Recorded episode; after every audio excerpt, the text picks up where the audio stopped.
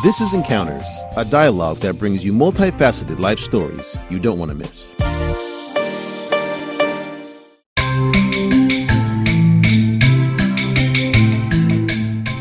We used to all gather in Jilin. My parents and I were both alive then. We used to travel on the overnight train because there was no fast train. And that was great fun too because it was full. The trains were reasonably comfortable. We used to get a sleeper. There was always loads of people. You would meet people, you would play poker, you would chat and eat snacks and stuff, and it was always very congenial. Everyone goes back home, right? Well, yeah, on this occasion. used to go back home, and it was, I really enjoyed that, and it was good fun.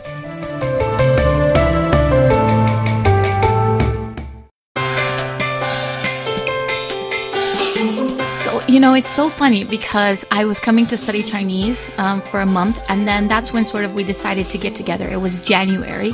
Two weeks later was the Spring Festival, Chunjie.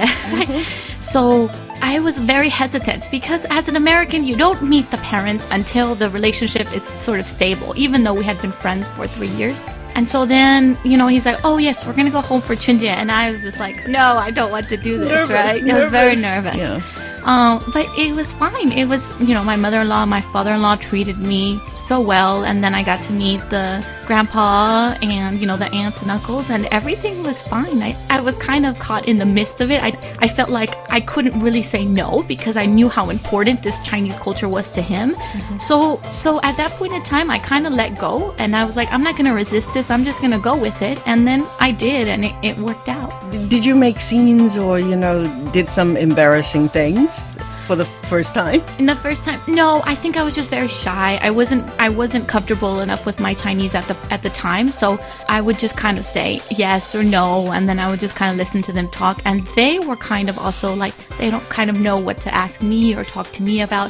But of course, they're always putting food on my plate and making sure that I eat enough and drink enough and you know have fun and stuff like that. They were very very accommodating. My first big uh, skit was, I think, in 1996 with Hou Yaohua. Hou Yaohua. We were doing a skit. I was very nervous at that when I did that because before we went on, some producer or something said, "You you know that something like uh, 400 million people are going to watch this show." what?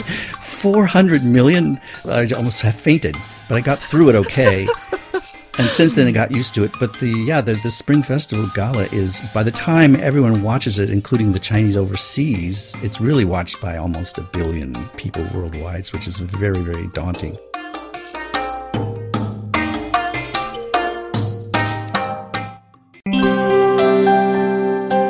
I love the fact that the streets are empty by and large and that the city is uh, peaceful to maybe give a sense of how it was many centuries ago.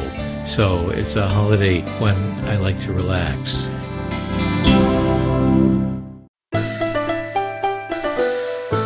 Hello and welcome. I'm your host, Man Ling.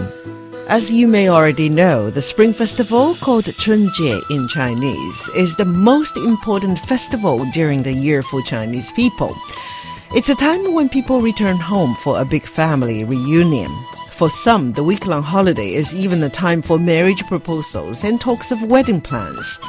We invited four experts living in Beijing to share their memories about the Spring Festival. Veronica Hernandez is our first guest. Veronica says she will never forget the first Spring Festival that she spent with her husband's family. My name is Veronica Hernandez, and um, I'm American. I'm from Texas. I came into China in 2009 to study Chinese here, and um, I got married to um, a Beijinger, and I've been living here full time since 2012. So, how was your experience of meeting your in laws? So, you know, it's so funny because I came in 2012. I was coming to study Chinese um, for a month, and then that's when sort of we decided to get together. It was January. Two weeks later was the Spring Festival, Chunjie. So I was very hesitant because as an American, you don't meet the parents until the relationship is sort of stable, even though we had been friends for three years. And so then, you know, he's like, "Oh yes, we're gonna go home for Chunjie," and I was just like, "No, I don't want to do this." Nervous, right? I was very nervous. nervous. Yeah. Um, but it was fine. It was, you know, my mother-in-law, my father-in-law treated me so well. And then I got to meet the grandpa and, you know, the aunts and uncles and everything was fine. I, I was kind of caught in the midst of it. I, I felt like I couldn't really say no because I knew how important this Chinese culture was to him. So, so at that point in time, I kind of let go and I was like, I'm not going to resist this. I'm just going to go with it. And then I did and it, it worked out. Did you make scenes or, you know, did some embarrassing things for the first time? In the first time, no, I think I was just very shy. I wasn't, I wasn't comfortable enough with my Chinese at the at the time, so I would just kind of say yes or no, and then I would just kind of listen to them talk. And they were kind of also like they don't kind of know what to ask me or talk to me about. But of course, they're always putting food on my plate and making sure that I eat enough and drink enough and you know have fun and stuff like that. They were very very accommodating to me. Did you take part in any of the preparations of Spring Festival? No. No. Honestly, my mother-in-law, she's the the cook of the family, so she does everything on her own and it's kind of like her kitchen, so she doesn't really let even, you know, my aunts sort of help her out a lot. She's very focused. She kind of gets everything and she wants to do everything on her own cuz this is her sort of Domain. yeah, domain. This is where she feels, yeah, Oh. yeah. Basically, me and my husband are very hands off. My mother in law and father in law do everything for us. They tell us, you need to be here by this time, and we are there at the time. So they don't, other, they don't really ask us to do much, you know. Of course, we, we're more than willing to, but like my father in law, he does, you know, calligraphy, and that's what he loves. So he does everything for everybody's family, and he has them all prepared. He brings them over to our house and he pastes them. And my mother in law with the food, she won't let us touch that. So we don't have anything else to really do. Oh, I think um, the first year my husband went and bought some fireworks. But were you used to this? Because I guess, you know, in your country, when you were brought up, you, your parents would usually, or even grandparents, would have you involved in. Yes, yes. I was not used to it. You know, of course, the first time that I went over for Spring Festival, I, when I was finished eating, I wanted to help clean up. I wanted to help wash the dishes. I wanted, but of course, they just never, never, never let me touch anything, never let me do anything. Now it's a little bit better. I can maybe put the dishes in, you know, the sink. I think now I, I will sort of maybe bake a cake or do something, you know, Americanish to bring to the table and they're more willing and accepting to do that. But still when it comes with anything Chinese, you know, in terms of food, I'm really not allowed. Yeah. I'm not allowed to touch. Our second guest is Mo Da Wei. He's an old friend of mine. Compared to Veronica, David is a longtime Beijinger who has lived in the capital for more than 30 years. My name is David Moser. My Chinese name is Mo Dawei. My main job right now is I am at a, a program at Peking University called the Yenching Academy. I am the associate dean. Let's talk about Spring Festival celebrations. Okay. How do you prepare for that? Well, me personally, the way I prepare, my wife's family is in Hebei. Our preparation usually is just to get gifts and sort of things and prepare the hongbao and something and then go there. And then ah. they mostly do the decorations and then the stuff like that.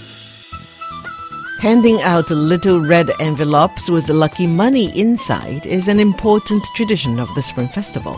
People call those red envelopes hongbao. It is a way of wishing good fortune in the year ahead. Veronica says she has got a lot of hongbao from anybody older than her from her husband's family.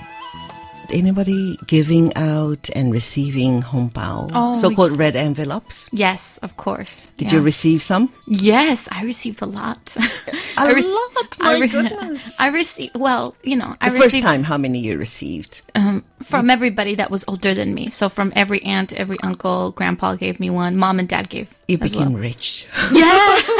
Oh my goodness. This is a unique Chinese um, custom, right? yes.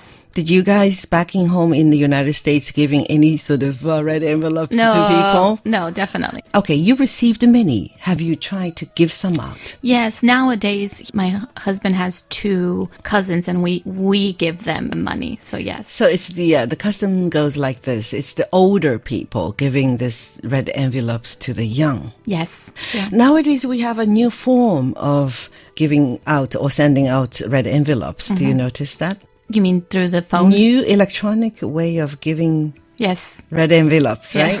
the WeChat. The WeChat. Do you use Oh. it very often? Yeah. Really? Yeah. On what occasions do you use? Oh, just for whenever we um we give during Spring Festival to his cousins, I give them the the red envelope uh, through there. electronic ones. electronically. Yeah. Like everything these days, Hongbao has entered the digital age. WeChat users can receive a virtual Hongbao sent by their family members or friends, and the money goes into their WeChat wallet.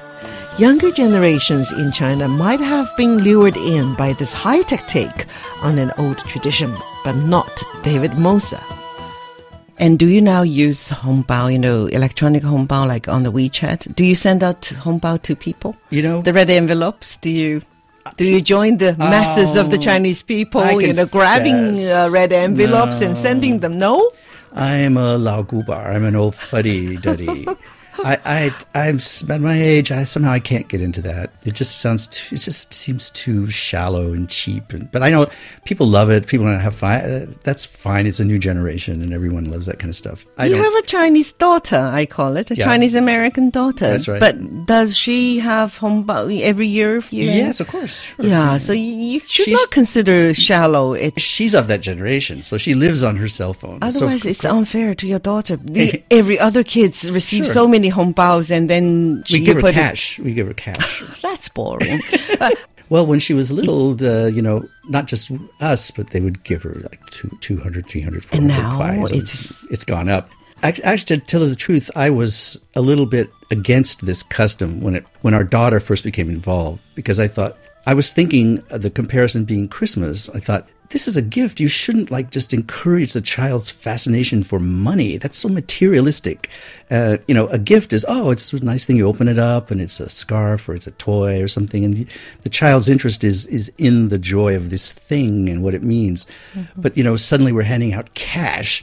And I, I never forget the scene, you know, my daughter like catching on, oh, these are all these, you know, what am I supposed to do with this? It says, it's a gift. You can spend it on whatever you want. And I would see her there in the corner, like pulling out the money and counting it very professionally, like a, like a, Don't you think every one of us love thought she- money? I thought she lost. This, I said she's she's only eight years old. She's counting the money like a bookie.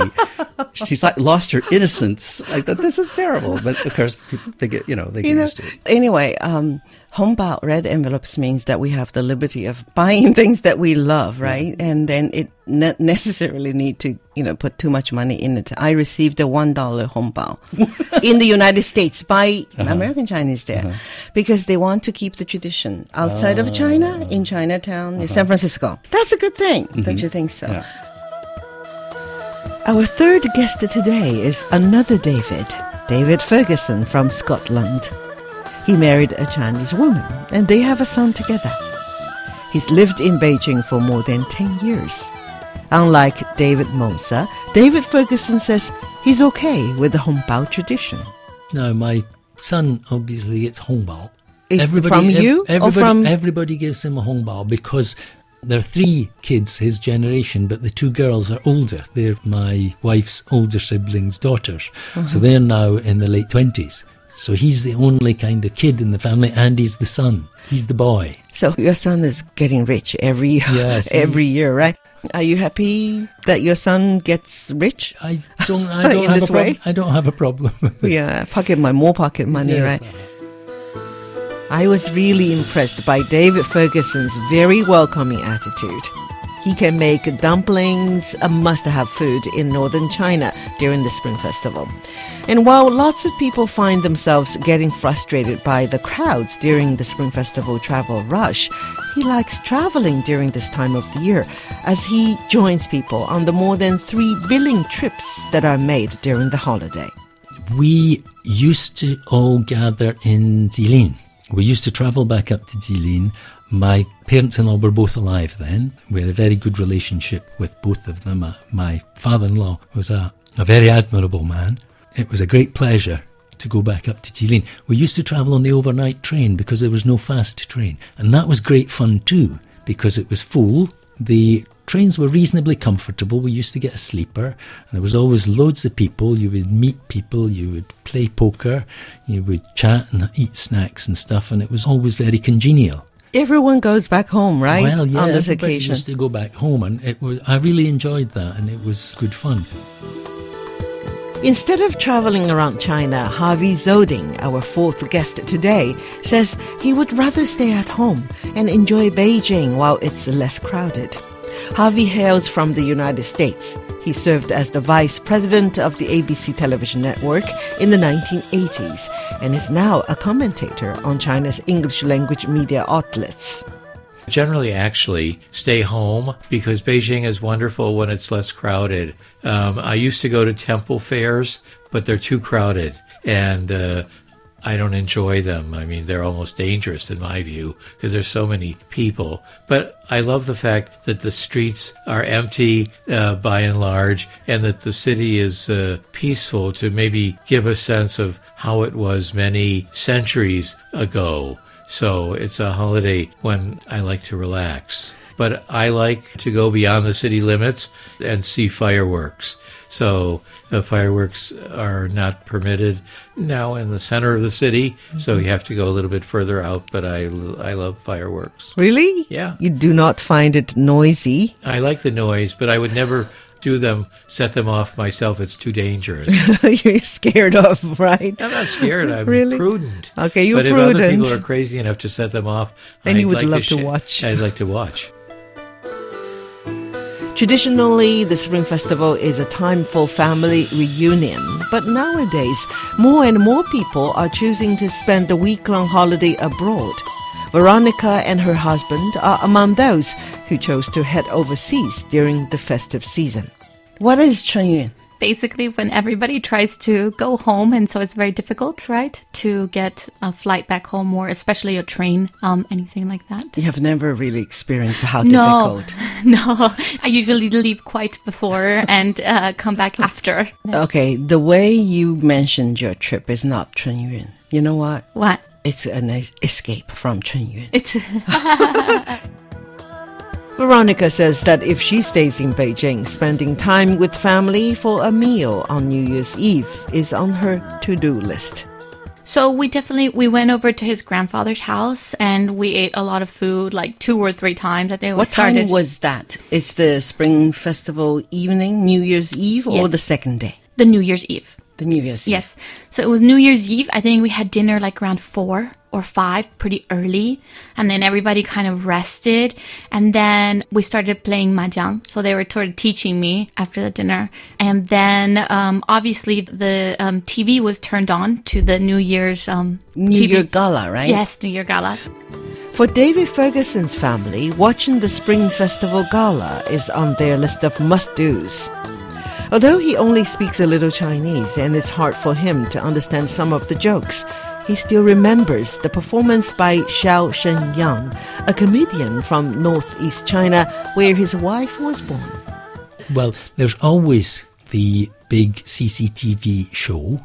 Ah, CCTV New Year the Eve gala, show. That's always that's always great. I think that's a great. you can to watch it? It's a great program. Yes, we always watch that. Ah. Um, what's his name? Xiao Xiao Shenyang.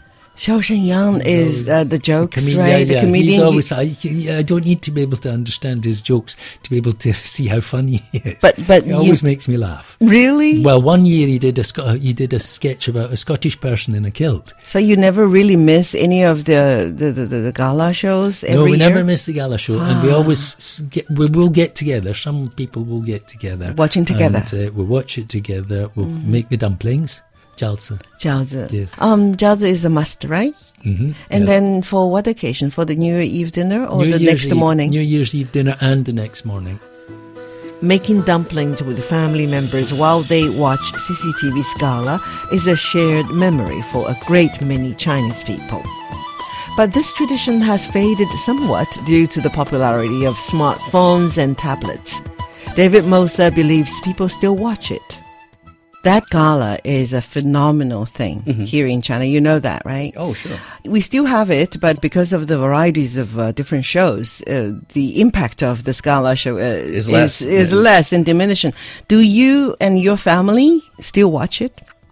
I think people still do watch it. It's it's less of a sort of required viewing because there's so many other things, and people watch it on their computers instead of the TV. So it's not a communal thing, a family thing where everyone sits and watches it. But it's still important. They become background to the music, Right. And everybody is, uh, you know, toasting Yeah. and eating food on New Year's Eve. But back in 1999, you made a big name, right? The household name of yourself in joining the uh, Chinese Spring Festival Gala show.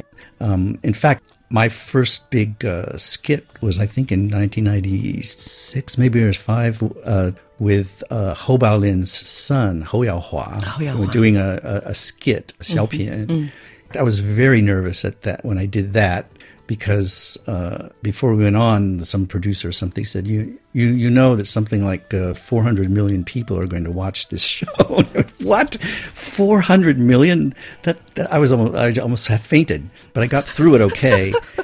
and since then I got used to it. But the yeah, the the Spring Festival Gala is by the time everyone watches it, including the Chinese overseas, it's really watched by almost a billion people worldwide, which is very very daunting.